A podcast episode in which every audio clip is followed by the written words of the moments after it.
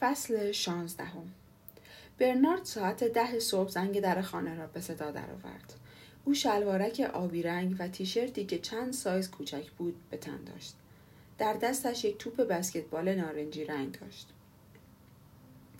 او پرسید آماده ای؟ همیشه فقط یک لحظه صبر کن تا بند کفشم را ببندم. او دنبال من به آپارتمان آمد و به طرف میزی رفت که من پشتش کار می‌کردم. در حالی که سرش را تکان می‌داد گفت تو باز هم داشتی مطالعه می‌کردی باری؟ همسرت حتما از بودن با تو خسته می‌شود. همیشه وقتت را با کتاب ها سپری می‌کنی. من پایین نشستم تا بند کفشهایم را ببندم. گفته باشم. او با توپ در هوا بازی می‌کرد. من هیچ علاقه به کتاب ها ندارم. من مرد عمل هستم. مثل رمبو لبخند زدم. در حالی که بلند می شدم و در را باز می کردم گفتم برویم رمبو بگذار ببینم چطور تا زمین بازی می دوی. برنار با تعجب به من نگاه کرد.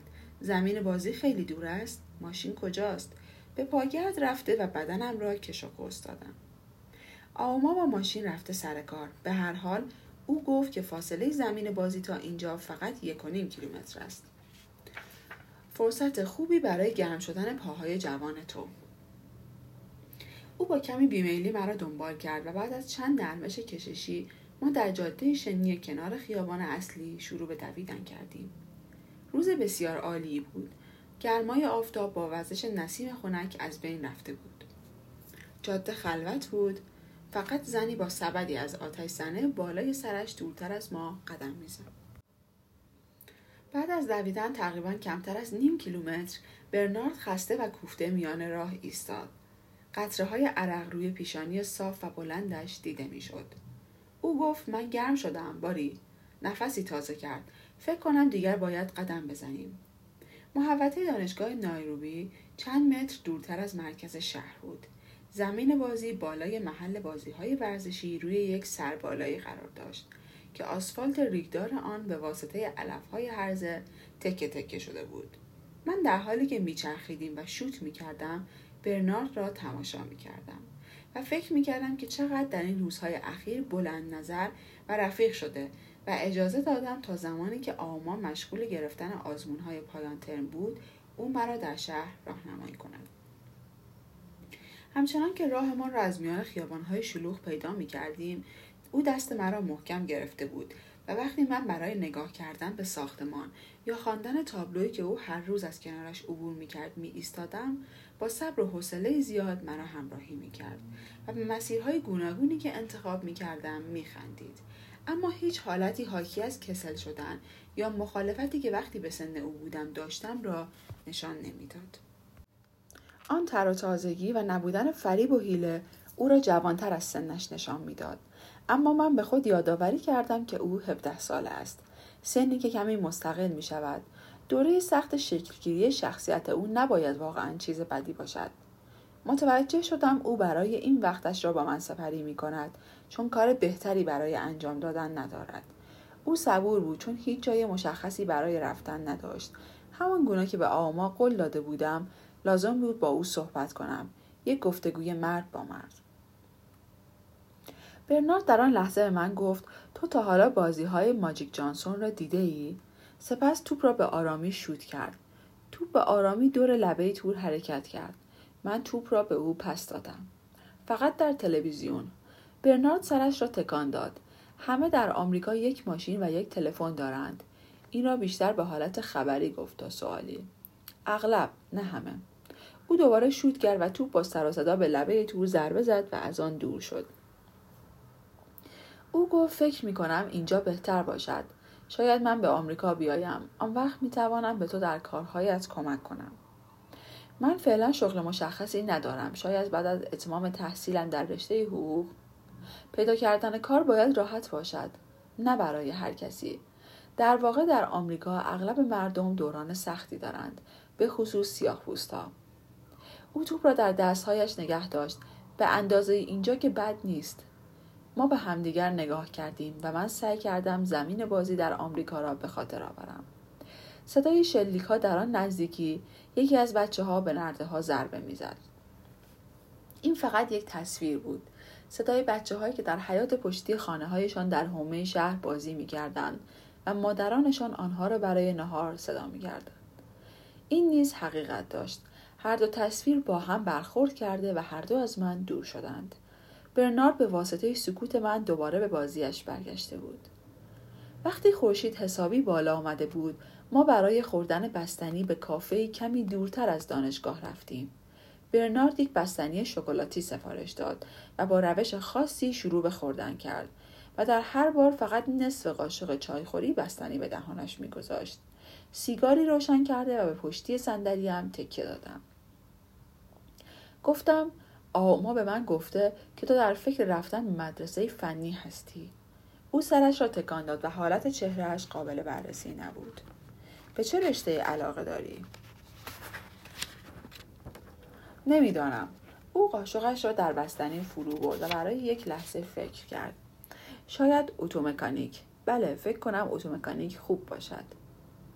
آیا سعی کرده ای در این زمینه برنامه هم داشته باشی؟ نه واقعا نه. او سکوت کرد تا باز کمی بستنی بخورد. تو باید برای آن پول بپردازی. چند سال داری برنارد؟ او هوشیارانه گفت هفده سال. هفده سال. من سرم را تکان دادم و پوکی به سیگار زدم. میدانی این به چه معنی است؟ نمیدانی. این یعنی تو داری یک مرد می‌شوی. فردی با مسئولیت نسبت به خانوادت نسبت به خودت. آنچه می‌خواهم به تو بگویم این است که الان زمانی است که تو باید تصمیم بگیری به چه چیزی علاقه داری. می‌تواند اتومکانیک باشد و می‌تواند چیز دیگری باشد. اما هرچه که باشد باید اهدافی برای خودت در نظر بگیری و برای رسیدن به آنها تلاش کنیم من و آما می توانیم در هزینه مدرسه به تو کمک کنیم اما ما نمی توانیم به جای تو زندگی کنیم. شما باید تکانی به خودت بدهی. منظورم را می‌فهمی؟ برنارد سرش را تکان داد. می‌فهمم. ما هر دو مدتی نشستیم و برنارد با بستنی که حالا دیگر آب شده بود بازی می‌کرد. من فکر کردم چقدر حرفهایم روی این برادرم که تنها گناهش این است که در بخش نادرست جهان پدرم به دنیا آمده تاثیر گذاشته است.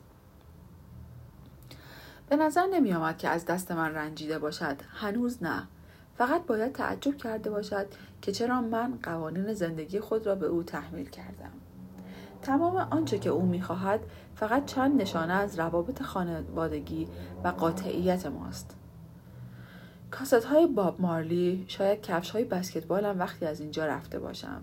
چیزهای خیلی کمی برای درخواست کردن و حالا به او چیز دیگری دادم پند و اندرز سرزنش آرزوهای بلند و بالای من برای او که چیز کمی نیست. سیگارم را خاموش کرده و گفتم دیگر باید برویم. همین که قدم به خیابان گذاشتیم برنارد دستش را دور شانه هم گذاشت. او قبل از اینکه خداحافظی کند و در جمعیت گم شود گفت خیلی خوب است که آدم یک برادر بزرگتر نزدیکش داشته باشد.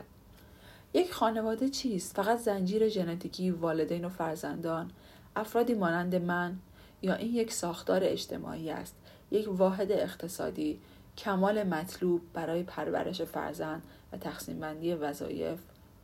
یا اینکه اصولا چیزی متفاوت است. انباری از خاطرات مشترک محیطی برای عشق ورزیدن چیزی که فراتر از نبود عاطفه قابل دسترسی باشد. من می توانستم امکانات مختلف را فهرست کنم اما هیچ وقت به یک جواب کامل و صحیح نرسیدم. زود متوجه شدم که شرایط من تعیین کننده هستند که مثلا یک تلاش به شکست منجر شود یا خیر. به جای آن الان من اطراف خود را با حلقه هایی از برادرهایی که از گذشته به من رسیده بودند و چهره هایشان تغییر کرده اما با این وجود تصور غلطی از کنترل را به همراه داشتن پر کرده بودم داخلی ترین حلقه جایی است که عشق دائمی و ثابت قدم بوده و بیچون و چرا درخواست می شود. سپس حلقه دوم قرار دارد. قلمرو یک عشق توافقی است. پیمانی که آزادانه می توانی انتخاب کنی و سپس حلقه برای همکاران و آشنایان قرار دارد. خانمی با موهای خاکستری و شاد بود که در شیکاگو خاروبار مرا تهیه می کرد تا اینکه حلقه به قدری گسترش یافت که یک ملت یا یک مبارزه یا یک جریان روحی خاص و تعهداتی که به صورت طولانی مدت با یک نام یا چهره برقرار می کردم. اما در واقع تعهداتی که من با خود عهد می کردم را در بر می گرفت. در آفریقا این نوع ستاره شناسی از خودم اغلب خیلی سریع در هم می شکست.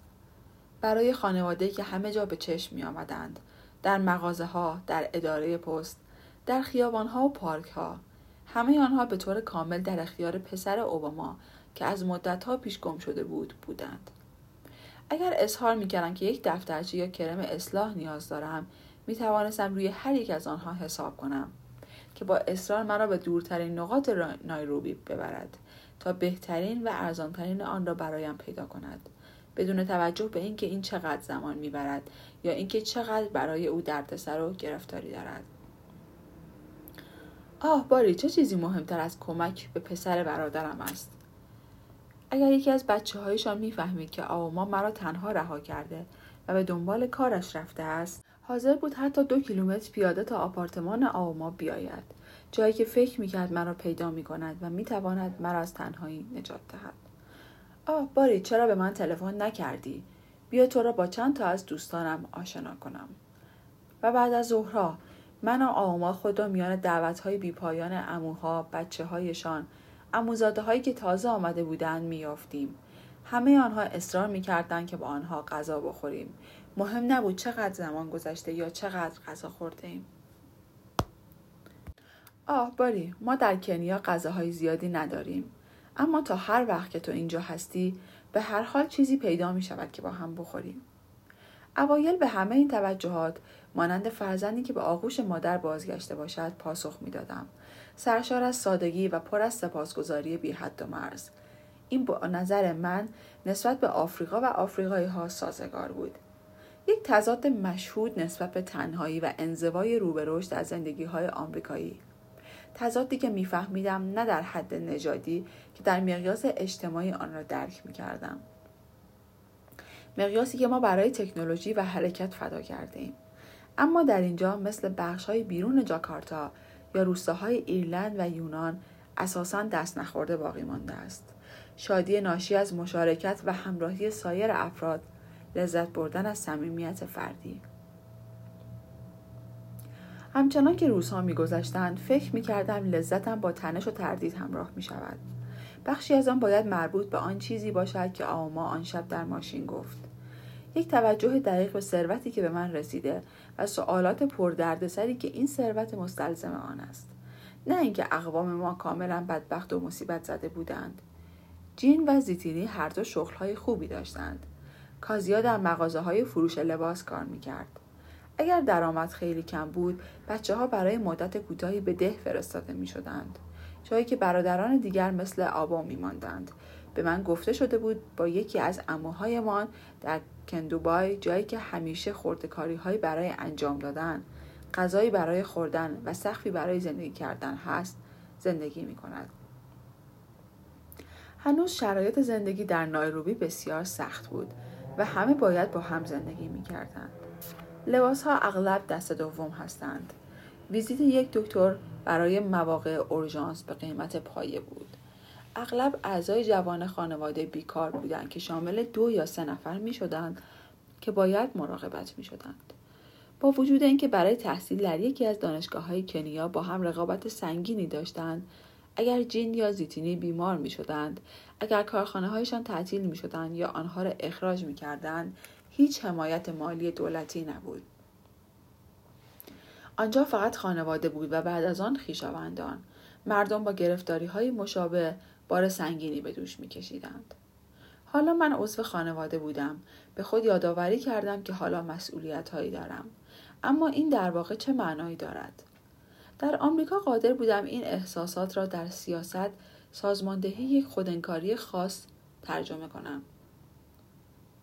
در کنیا این استراتژی ها حتی اگر سخت هم نمی گرفتی به نظر ناامید کننده می آمدند. وفاداری به اختیار داشتن سیاه ها نمی تواند برای برناردیک شغل پیدا کند. مبارزه برای دموکراسی نمی تواند برای جین یک رو تختی جدید بخرد. برای اولین بار در زندگیم خود را در حال فکر کردن به پول یافتم. بی پولی خودم به دنبال پول بودن آرامشی ساده و معمولی ولی انکارناپذیر که می تواند برای ما فراهم کند. بخشی از وجودم آرزو می کرد می توانستم آن گونه که خیشاوندان جدیدم برایم تصور کرده اند زندگی کنم. یک وکیل شرکتی یک تاجر آمریکایی دستهای من روی لبه لوله آب بوده و آماده بودم به وسعت جهان غرب بر آنها باران ببارم اما البته من صاحب این چیزها نبودم حتی در آمریکا برای کسانی که آنجا به دنیا نیامده اند راه کسب درآمد وجود دارد همان نوع درآمدی که من می‌بینم آما هم به روش خودش فراهم می کند تا پاسخگوی نیازهای خانواده باشد او آن تابستان دو جا کار می کرد. در کنار شغلش در کنیا به تاجران کنیایی زبان آلمانی تدریس می کرد. با پولی که پس انداز کرده بود نه تنها می‌خواست خانه گرانی در آلگو را تعمیر کند که می‌خواست تکه زمینی اطراف نایروبی بخرد چیزی که بعدا قیمتش بالا رود که جایی باشد برای آنچه که او می‌خواست بسازد. او برای خود طرحها جدولهای زمانبندی بودجه و سررسیدهایی داشت. همه آن چیزی که یاد گرفته بود برای عبور از یک دنیای مدرن نیاز دارد. مشکل اینجا بود که برنامه های او گونه ای بودند که معمولا امور خانواده را نادیده می گرفت. بودجه او به اندازه ای بود که مجبور بود به درخواست کنندگانی که سر راهش بودند جواب منفی بدهد و آن موقع این اتفاق رخ داد زمانی که او اصرار می کرد قبل از اینکه جین شام را سرو کند به خانه برگردد چون تقریبا دو ساعت دیر کرده بود یا وقتی او را از پذیرفتن هشت نفر در مهمانیش خودداری می‌کرد چون فقط برای چهار نفر تدارک دیده بود و آنها صندلی کم داشتند. ظاهر و پیامد این گونه زخمهای ناگفته به سختی از رنجش دلخوری قابل تشخیص بود. نارضایتی او استقلال او شادی او از پروژه های مربوط به آینده همه این موارد به گونه برای خانواده غیر طبیعی بودند. غیر طبیعی و غیر آفریقایی. این همان مشکل و تنگنایی است که فرانک پیر آن سالی که هوایی را ترک کردم به من نشان داد همان تنش هایی که بچه های آلت گولد احتمالا اگر تکالیفشان را با لذت تمام می کردند تحمل می نمودند. اگر سعی می کردم از هر راهی پول در بیاورم مجبور بودم در راهم به سوی دفتر جمعیت سیاه پوستان جوانی را که در گوشه کنارها می توانستم انتظار داشته باشم در گوشه کنارها ببخشید جمع شده بودن را نادیده بگیرم و این همان اشتباه ناجیان نامعقول و کم خرد است که می توانستم انتظار داشته باشم آن را تجربه کنم. بدون در نظر گرفتن قدرت گروه یک گروه حتی بزرگتر از یک خانواده موفقیت های ما همیشه هشداری برای رها کردن دیگران پشت سرمان است و شاید این همان حقیقتی است که مرا بسیار آشفته کرده است حقیقتی که حتی اینجا در آفریقا همان الگوهای اعصاب کن هنوز حاکم هستند هیچ کس در اینجا نمی‌تواند به من بگوید اصل و نسب من چه انتظاری از من دارد یا چطور آن انتظارها و تقاضاها می توانند با بعضی ایده های بزرگتر روابط انسانی خود را وفق دهند. این مانند آن است که گویی باید ما، آوما، روی، برنارد و من همه این تقاضا را همچنان که با هم هستیم بالا ببریم. گویی نقشه که می تواند یک بار جهت و نیروی عشق ما را اندازه گیری کند رمزی که می‌تواند دعاهای ما را مستجاب کند مدتها پیش گم شده باشد و با اجداد ما زیر این خاک خاموش دفن شده باشد. اواخر هفته اول حضورم در نایروبی زیتینی مرا به ملاقات ام سارا برد. آوما تمایلی به آمدن نشان نداد.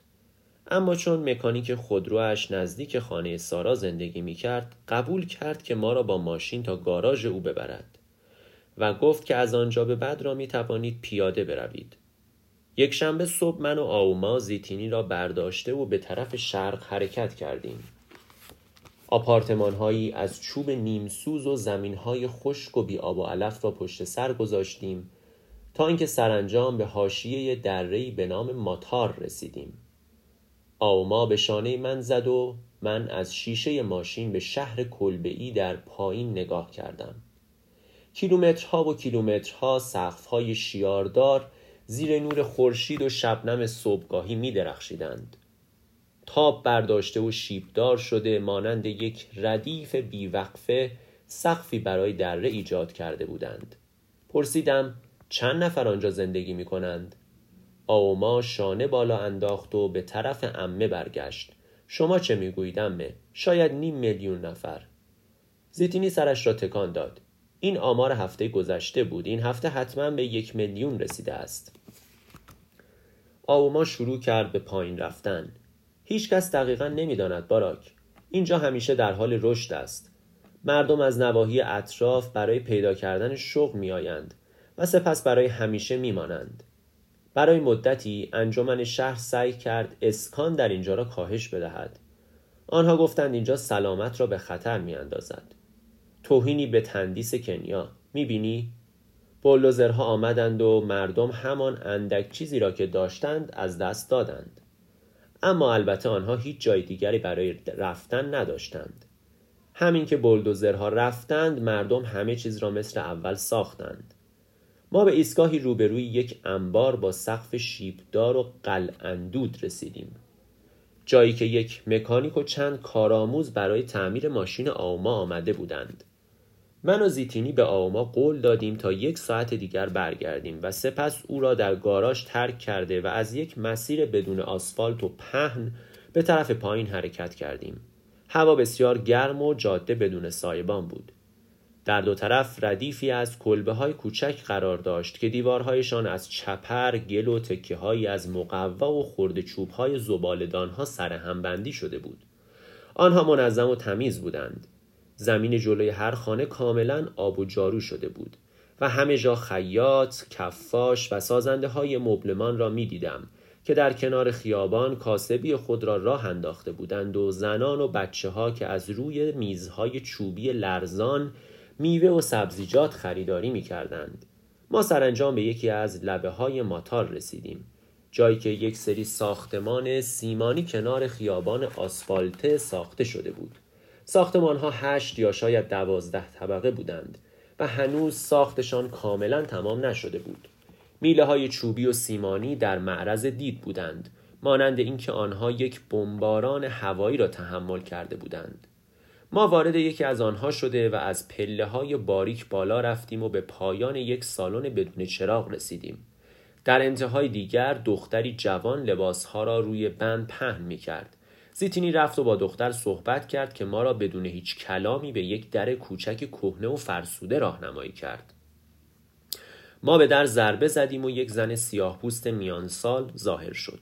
قد کوتاه ولی خوشبنیه با چشمهایی سخت و شیشهای که در چهره پهن قرار داشتند. او دست مرا گرفت و چیزی به زبان لو گفت. زیتینی ترجمه کرد او می‌گوید خجالت می‌کشد که پسر برادرش را در چنین جای غمانگیز و بدی ملاقات می‌کند ما به اتاق کوچک تقریبا سه یا چهار متری راهنمایی شدیم که برای گذاشتن یک تخت خواب، یک کمد، دو صندلی و یک چرخ خیاطی به اندازه کافی جا داشت. من و زیتینی هر کدام روی یکی از صندلی ها نشستیم و دختر جوانی که اتاق سارا را به ما نشان داده بود با دو قهوه داغ آمد. سارا روی تخت نشست و مشغول مطالعه چهره من شد. آوما گفته بود که سارا کمی انگلیسی می‌داند ولی آن موقع او بیشتر به زبان لو صحبت می کرد.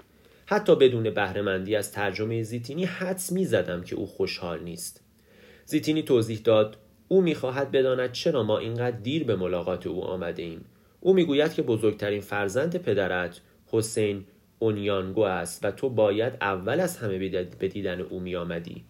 در حالی که به سارا نگاه می کردم و البته مطمئن نبودم حرفهایم را می‌فهمد یا نگفتم به او بگویید من قصد بی احترامی نداشتم. از وقتی آمدم همه چیز سرگرم کننده بوده مشکل می توانستم زودتر بیایم. لحن سارا کمی گزنده شد. او می‌گوید کسانی که با آنها بوده ای حتما دروغهایی به تو گفتند به او بگو من نشنیدم هیچ کس علیه او حرفی بزند. به او بگو بحث و جدلی که در مورد دارایی مرد پیر شده فقط باعث شده آوما در آمدن به اینجا احساس خوبی نداشته باشد. سارا بعد از شنیدن ترجمه با صدای بلندی که از پشت دیوارهای بسته نیز شنیده می‌شد شروع به صحبت کرد. سرانجام وقتی سکوت کرد زیتینی هنوز ساکت بود. او چه گفت زیتینی؟ زیتینی در حالی که به سؤال من پاسخ می‌داد همچنان نگاهش بر چهره سارا ثابت باقی مانده بود. گفت او می‌گوید که آن گرفتاری تقصیر او نبوده است. او می‌گوید که این تقصیر کازیا می باشد مادر آوما او می‌گوید که بچه هایی که به نام اوباما خوانده می‌شوند بچه های اوباما نیستند. او می‌گوید آنها همه چیز را از او گرفتند و او را رها کردند که مثل گداها زندگی کنند سارا سرش را تکان داد و چشمهایش بر من ثابت ماند. بله باری. او ناگهان به انگلیسی صحبت کرد. این من بودم که وقتی پدر تو کوچک بود از او مراقبت کردم. مادر من آکومو مادر پدرت هم هست. آکومو مادر بزرگ واقعی تو است نه آنکه تو او را گرانی صدا می کنی آکومو زنی است که به پدر تو زندگی بخشید. تو باید به او کمک کنی و من خواهر پدرت هستم. ببین چطور زندگی می کنم چرا تو به جای کمک به دیگران به ما کمک نمی کنی قبل از اینکه بتوانم پاسخی بدهم زیتینی و سارا با هم به زبان لو شروع به جر و بحث کردند. سرانجام زیتینی بلند شد و دامنش را مرتب کرد. ما دیگر باید برویم باری. داشتم از صندلیام بلند می شدم که سارا با دو دستش دست مرا گرفت. صدایش آرام شده بود. آیا چیزی به من می دهی؟ برای مادر بزرگت. هنگامی که به دنبال کیف بغلی هم بودم احساس کردم چشمهای هر دو زن به من ثابت باقی مانده. تا اینکه پولی که همراه هم داشتم را از کیف درآورم. تقریبا سی دلار تبدیل شده به شیلینگ. آنها را در دستهای کوچک و خشک و ترک خورده سارا گذاشتم و او قبل از اینکه دوباره دستهای مرا بگیرد پولها را در بلوزش پنهان کرد. سارا گفت اینجا بمان باری. تو باید به دیدن زیتینی گفت تو می توانی دوباره برگردی. باری حالا بیا برویم. در بیرون نور زرد رنگ کمی جاده را روشن کرده بود. لباس از گرمای زیاد به بدنم چسبیده بود. زیتینی حالا ساکت بود و کاملا ناراحت به نظر می آمد. او زنی مغرور بود. مشاجره که با سارا داشت باید او را ناراحت کرده باشد. و سپس سی دلار. خدا می‌داند او می توانست این پول را برای خود خرج کند. ما تقریبا ده دقیقه پیاده روی کردیم و بعد از زیتینی پرسیدم که او و سارا در مورد چه چیزی بحث می کردند. او سعی کرد لبخند بزند اما عصبی تر از آن بود که بتواند خود را کنترل کند. آه چیز مهمی نیست باری این چیزی است که برای پیرزنی که همسری ندارد اتفاق میافتد. زود باشم راستش را به من بگو. زیتینی سرش را تکان داد. من حقیقت را نمی‌دانم حداقل همه اش را نه. فقط می‌دانم سارا تا زمانی که بزرگ شده نزدیک مادرش آکومو بوده. او فقط از مادرم گرانی مواظبت می‌کرد کسی که بعد از رفتن آکومو از او مراقبت کرده بود. چرا آکومو او را ترک کرد؟ دقیقا نمی‌دانم. تو باید در این مورد از گرانی سوال کنی. زیتینی سکوت کرد تا ما از خیابان عبور کردیم و سپس دوباره شروع به صحبت کرد. میدانی پدرت و سارا واقعا شبیه هم هستند. حتی با اینکه اصلا در کنار هم نبودند. او نیز مثل برادرش باهوش و زیرک است و مستقل و خودرأی او وقتی ما بچه بودیم همیشه به من می‌گفت که می‌خواهد تحصیلات عالیه داشته باشد تا مجبور نباشد به هیچ مردی تکیه کند. به همین دلیل با چهار نفر متفاوت عروسی کرد. هیچ کدام از آنها دوام نیاوردند. اولی فوت کرد ولی بقیه را او رها کرد چون تنبل بودند یا سعی می‌کردند از او سوء استفاده کنند. من به خاطر این او را تحسین می کنم اغلب زنها در کنیا هر شرایطی را تحمل می کنند من خودم برای مدتی طولانی تحمل کردم اما سارا همیشه برای استقلال و آزادیش هزینه پرداخت کرده است. زیتینی با پشت دستش قطرات عرق را از پیشانیش پاک کرد. به هر حال بعد از مرگ همسر اول سارا او فکر کرد که پدرت از او و فرزندش حمایت می کند زیرا پدرت تحصیلاتش را کامل کرده بود و به همین دلیل است که او از کازیا و فرزندانش متنفر است. او فکر می کند که کازیا فقط یک زن زیباست. که می‌خواهد همه چیز را به دست بیاورد. تو باید بفهمی باری در سنت لو فرزند پسر همه چیز را به ارث می‌برد. سارا نگران بود که وقتی پدر بزرگت بمیرد همه چیز به باراک و همسرش خواهد رسید و او بدون هیچ چیزی رها می شود سرم را تکان دادم. این دلیلی بر دروغ بودن رابطه پدر فرزندی مرد پیر و بچه هایش نیست. حق با تو است اما اما چه؟ زیتینی از حرکت ایستاد و به طرف من برگشت. بعد از اینکه پدرت رفت که با زن آمریکاییش روت زندگی کند خب گاهی اوقات پیش کازیا می‌رفت. تو باید بدانی که از نظر سنتی او هنوز همسرش بود. در طی این ملاقات ها بود که کازیا آبو را حامله شد. برادری که هنوز ملاقات نکردی. مسئله این است که کازیا بعد از او به مدت کوتاهی با مرد دیگری نیز زندگی می‌کرد. بنابراین وقتی او دوباره برنارد را حامل شد هیچکس مطمئن نبود که چه کسی واقعا زیتینی سکوت کرد و اجازه داد که افکارش او را, راه، او را رها کنند. برنارد این موضوع را می‌داند؟ بله. حالا دیگر می‌داند. می‌فهمی که این مسائل برای پدرت هیچ مهم نبودند. او همیشه می‌گفت که اینها همه بچه های او هستند. او آن مرد دیگر را از زندگی کازیا بیرون کرد و هر وقت می توانست به کازیا برای بزرگ کردن بچه ها پول می‌داد. اما وقتی او فوت کرد هیچ چیز برای اثبات اینکه او همه این فرزندان را پذیرفته نبود. ما در خیابان شلوغ به یک گوشه رفتیم. روبروی ما یک بز حامله بعبع می کرد و خیلی سریع از جلوی یک ماتاتو که از آن نزدیکی عبور می کرد رد شدیم. در آن طرف خیابان دو دختر کوچک در لباس قرمز مدرسه که گلی بود و با سرهای تراشیدهشان که کاملا تمیز بود همچنان که از کنار یک جوی عبور می کردند دستهای یکدیگر را گرفته و آواز می خواندند. یک زن سال خورده که یک شال رنگ رو رفته روی سرش گذاشته بود برای ما دست تکان داد. تا به اجناس فروشی او نگاهی بیاندازیم. دو کنسرو مارگارین و لوبیای خشک شده. مقدار زیادی گوجه ماهی های دودی که مانند سکه های نقره از یک زنجیر سیمی آویزان بودند. به چهره آن پیرزن که در سایه قرار داشت نگاه کردم. این زن کیست؟ مادر بزرگم یک غریبه و اما در مورد برنارد. آیا باید احساس من حالا نسبت به او تغییر کند به یک ایستگاه اتوبوس نگاه کردم جایی که جمعیتی از مردان جوان به خیابان وارد می شدند. همه آنها قد بلند، سیاه و لاغر بودند. من ناگهان چهره برنارد را روی صورت همه آنها دیدم.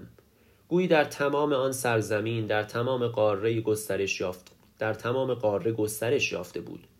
مردانی گرسنه، کوشا و درمانده همه آنها برادران من بودند. حالا می‌بینی پدرت چه چیزی را متحمل شد؟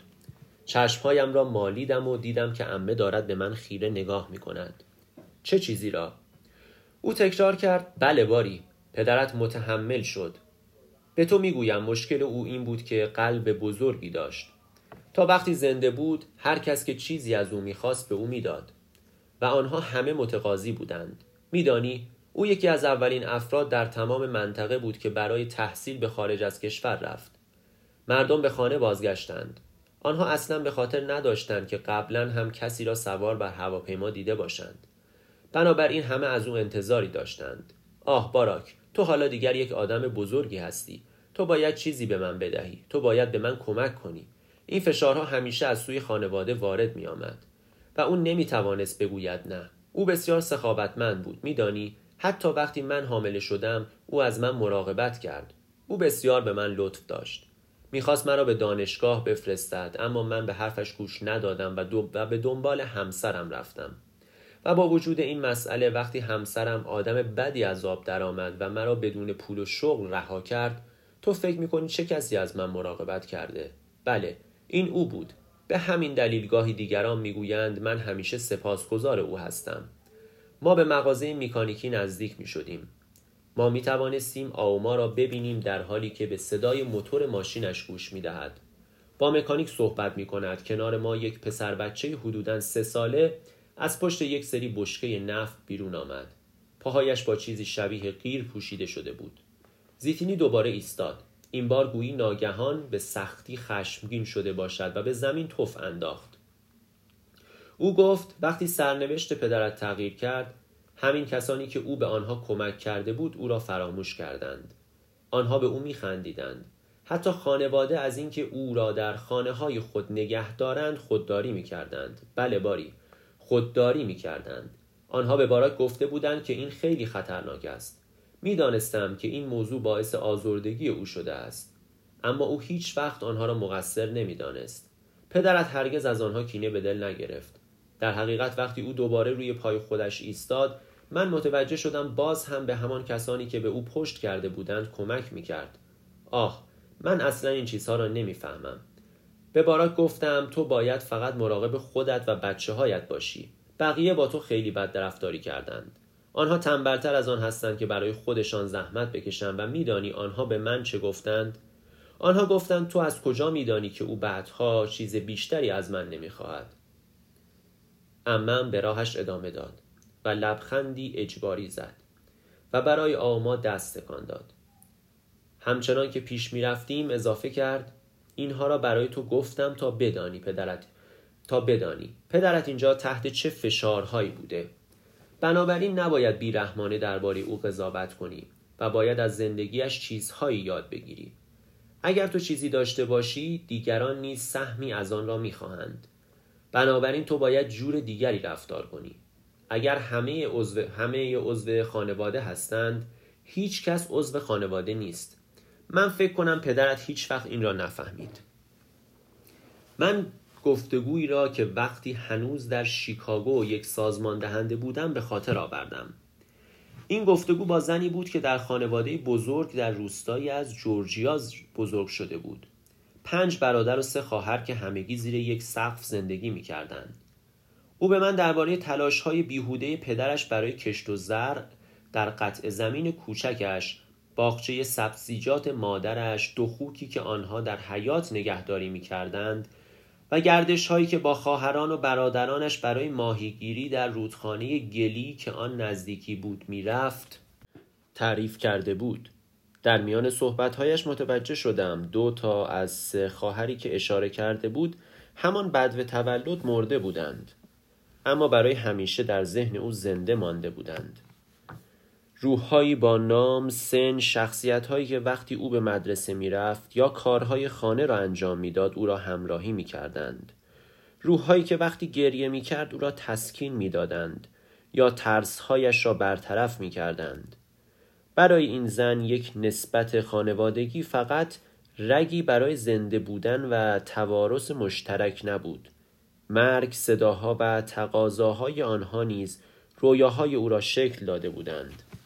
و حالا این برای من رخ داده بود به یاد دارم چند روز بعد از ملاقات من و سارا آوما و من اتفاقی با رئیس بانک خارجی بارکولا که مرد پیر آنجا حساب داشت آشنا شدیم من شرط میبندم که آوما نام او را به یاد نداشت بنابراین با او دست داده و خود را معرفی کردم مرد لبخند زد و گفت مای تو خیلی بزرگ شدی حال مادرت چطور است و برادرت مارک چطور است؟ هنوز از دانشگاه فارغ و تحصیل نشده است؟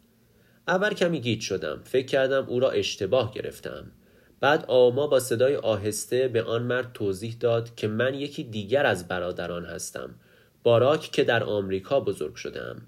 پسر مادری دیگر. دیوید فوت کرده است. مرد در حالی که بسیار ناراحت شده بود سرش را تکان داد. بسیار متاسفم من نمی‌دانستم. و بعد دوباره به من نگاه کرد. گویی می‌خواست باور کند که آنچه شنیده است حقیقت دارد آما در حالی که موقعیت ناراحت کننده ای پیش آمده بود سعی کرد توضیح دهد که این نتیجه طبیعی یک تراژدی است من به کناری ایستادم و سعی کردم احساس کسی که فردی او را با یک روح اشتباه گرفته درک کنم. بعد وقتی به آپارتمان برگشتیم از آما پرسیدم آخرین باری که مارک و روت را دیده کی بوده است؟ او سرش را روی شانه هم گذاشت و به سقف نگاه کرد. او گفت مراسم تشییع دیوید. بعد از آن آنها برای مدتها با ما صحبت نکردند. چرا؟ به تو گفته بودم که جدایی روت از مرد پیر بسیار غمانگیز و دردناک بود بعد از اینکه آنها جدا شدند او با مردی تانزانیایی ازدواج کرد و نام او را بر مارک و دیوید نهادند او آنها را به یک مدرسه بین المللی فرستاد و آنها مانند خارجی ها بزرگ شدند. او به آنها گفت که نباید هیچ ارتباطی با این بخش خانواده برقرار کنند. آما بررسی کرد. شاید چون بزرگتر بود. مارک حرفای روت را گوش کرد و هیچ تماسی با ما نداشت.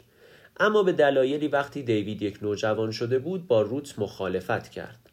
به او می گفت که یک آفریقایی است و خودش را اوباما می نامد. گاهی از مدرسه فرار می‌کرد که مرد پیر و بقیه اعضای خانواده را ملاقات کند و از اینجا ما او را شناختیم او مورد علاقه همه قرار گرفت میدانی بسیار شیرین و شوختب بود حتی گاهی که خیلی سرکش می‌شد رود سعی کرد او را به یکی از مدارس خارج از کشور نام نویسی کند تا شاید از رفتارهایش دست بردارد. اما دیوید سرانجام فرار کرد هیچکس برای ماهها او را ندید. تا اینکه روی, روی میان تماشاچیان یک بازی راگبی او را یافت. او شلخته کثیف و لاغر بود و از غریبه ها پول قرض می گرفت. وقتی روی را دید خندید و درباره زندگیش در خیابان ها گفت. روی از او خواست به خانه برگردد ولی او قبول نکرد بنابراین روی او را به آپارتمان خودش برد و برای روت نامه نوشت که جای پسرش امن است و با او زندگی می کند. او از دیوید خواست که به خانه برگردد ولی وقتی او باز هم خودداری کرد او سربسته توافق با روی را پذیرفت با اینکه فکر با این فکر که سرانجام دیوید طرز فکرش را تغییر می دهد. آما جرعه ای از چایش را نوشید آن موقع دیوید فوت کرد وقتی هنوز با روی زندگی می کرد مرگ او قلب همه را شکست مخصوصا قلب روی را. میدانی آنها واقعا به هم نزدیک بودند. اما رود هیچ وقت این را نفهمید. او فکر کرد ما زندگی دیوید را تباه کردیم فرزندش را دزدیدیم و من فکر کنم او هیچ وقت این را فراموش نکند. تصمیم گرفتم بعد از آن دیگر درباره دیوید صحبت نکنم. به جرأت می توانم بگویم که آوما خاطرات دردناکی دارد.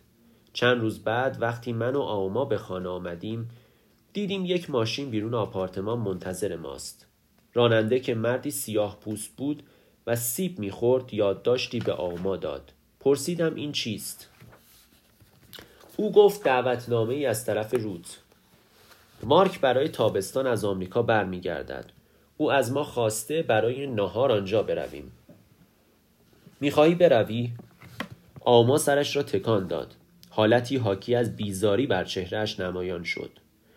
روت می‌داند که من شش ماه است برگشتم. او نگران من نیست. تنها دلیل دعوت او کنجکاویش نسبت به توست. او می‌خواهد تو را به مارک معرفی کند. گفتم فکر کنم بهتر است بروم. آوما دوباره نگاهی به یادداشت انداخت و چیزی به زبان سواحلی به راننده گفت و یادداشت را به او برگرداند. او گفت ما هر دو می رویم و سپس وارد آپارتمان شد. روت در وستلند جزیره ای از خانه های گران قیمت با چمنهای گسترده و پرچین های بزرگ زندگی می کرد که در مقابل درب هر خانه یک محافظ با لباس قهوه‌ای ایستاده و مراقب بود. وقتی به طرف خانهاش می رفتیم باران می بارید که لطافت خاصی به هوا می‌داد و بوی خوبی از درختان پخش می شد. سردی هوا مرا به یاد خیابانهای اطراف پوناهو انداخت. خیابانهای مانوآ و تانتالوس جایی که بعضی از همکلاسی های پولدارم زندگی می کردند. وقتی از شیشه ماشین بیرون را نگاه می کردم همان حسادتی را که وقتی دوستانم مرا برای بازی به حیات پشتی بزرگ خانه خود یا برای شنا به استخرهایشان دعوت می کردند احساس می کردم را حس کردم و به همراه آن حسادت یک نوع حس عجیبی داشتم احساس ناامیدی و بیتابی خاموشی که آن خانه های بزرگ و زیبا داشتند صدای گریه آرام خواهر کسی پشت در حالت چهره پدری که به تنهایی در خلوتگاه خود می نشیند و میان بازی های فوتبال باشگاهی که از تلویزیون تماشا می کند عمیقا به آیندهش فکر می کند. حالتی حاکی از تنهایی که شاید حقیقت داشته باشد. شاید فقط زاده ذهن من باشد اما هرچه که بود مرا مجبور می کرد از آنجا دور شوم. دیوید هم فرار کرد و به مرکز شهر و خیابانهای پرسر و صدا برگشت. به میان بیماری ها و عامل ایجاد کننده آن برگشت به سوی نوعی درد که یک پسر نوجوان می تواند درک کند.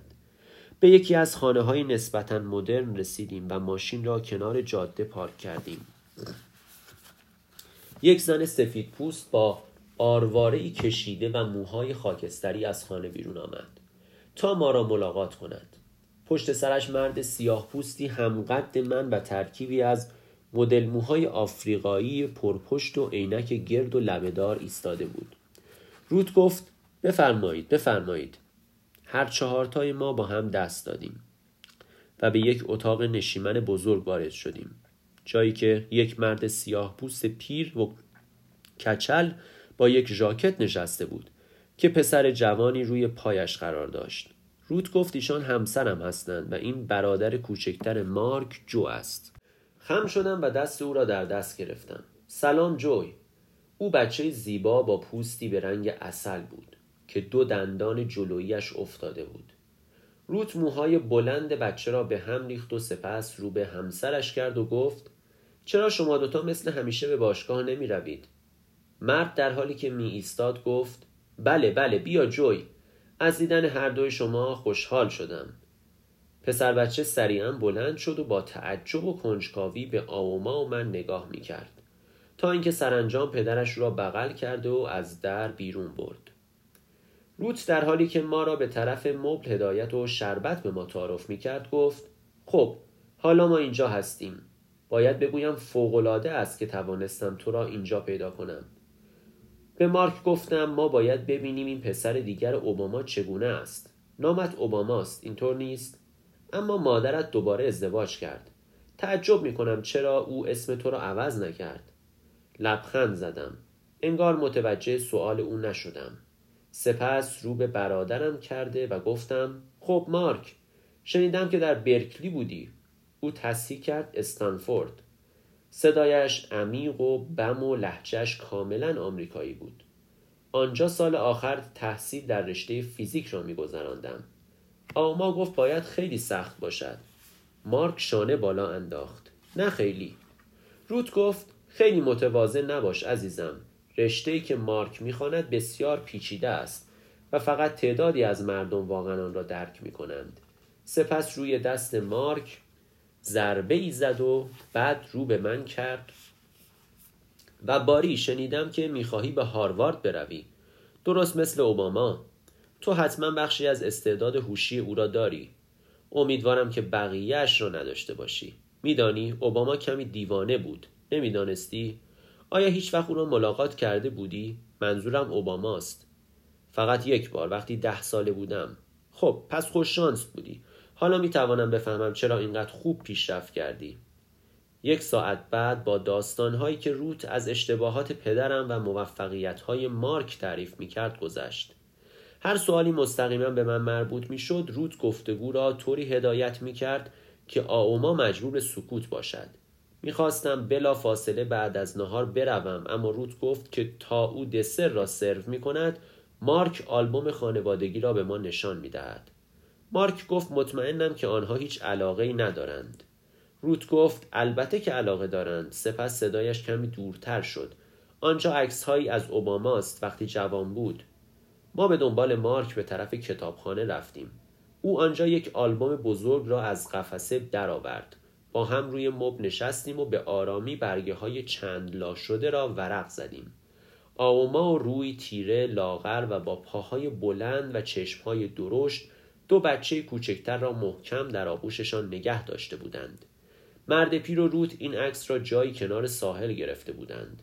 خانواده در عکسی دیگر لباس پوشیده بودند تا برای شام به جای در شهر بروند. اینها صحنه های شادی بودند.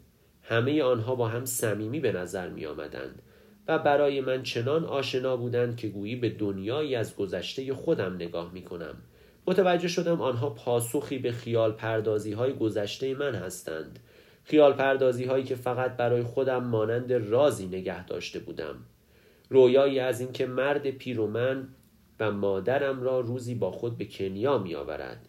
آرزوی زندگی زیر یک سقف به همراه مادر، پدر، خواهر و برادرانم فکر کردم اینجا بود آنچه باید می بود و درک این بیعدالتی درس بیرحمانه از زندگی بود که مرا بسیار ناراحت کرد و بعد از چند دقیقه آنجا را ترک کردم.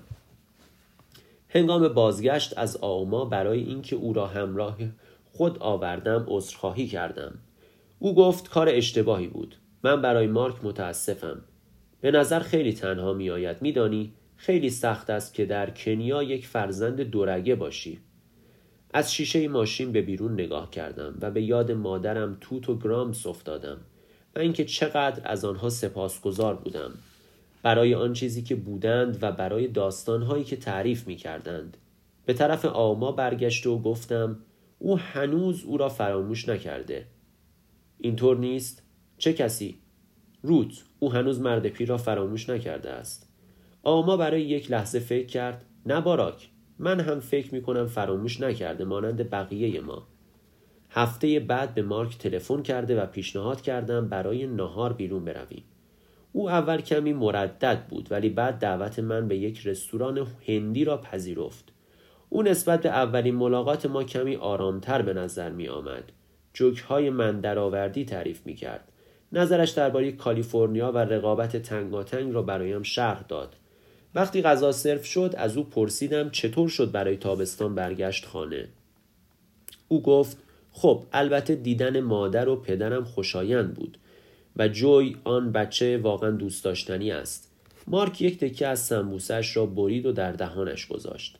مانند بقیه کشور کنیا من نسبت به اینجا احساس بیشتری از یک تعلق خاطر ندارم. فقط یک کشور فقیر آفریقایی دیگر است. هیچ وقت به ماندن در اینجا فکر کردی؟ مارک جرعه ای از نوشابهش نوشید. سپس گفت نه. منظورم این است که اینجا شرایط شغلی خوبی برای یک فیزیکدان نیست.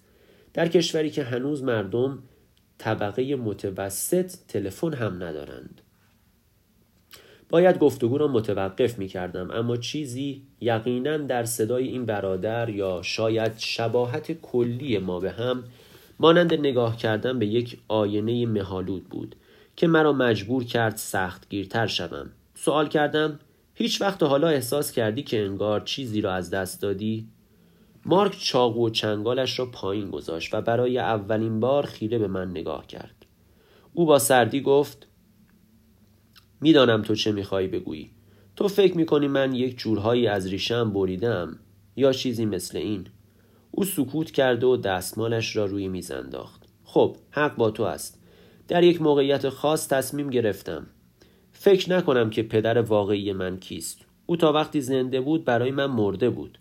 می‌دانستم که او یک فرد میخاره است که هیچ مراقبتی از زن و فرزندانش نمی کند و همین برایم کافی بود. این تو را دیوانه کرد. نه دیوانه فقط افسرده. و این تو را اذیت نکرد. منظورم افسرده و بیروح بودن است. در مورد او نه. چیزهای دیگری به سراغم آمدند. سمفونی های بت سمفونی های بتهوون. نمایشنامه های شکسپیر. می‌دانم این چیزی نیست که یک آفریقایی بخواهد دنبال آن باشد. ولی چه کسی به من گفت که باید به چه چیزی توجه کنم و به چه چیزی نباید توجه کنم؟ می‌فهمی؟ من از اینکه نیمه کنیایی هستم خجالت نمی‌کشم. فقط سوالهای بیشماری درباره معنی آن از خودم نمی‌پرسم. در مورد اینکه واقعا چه کسی هستم.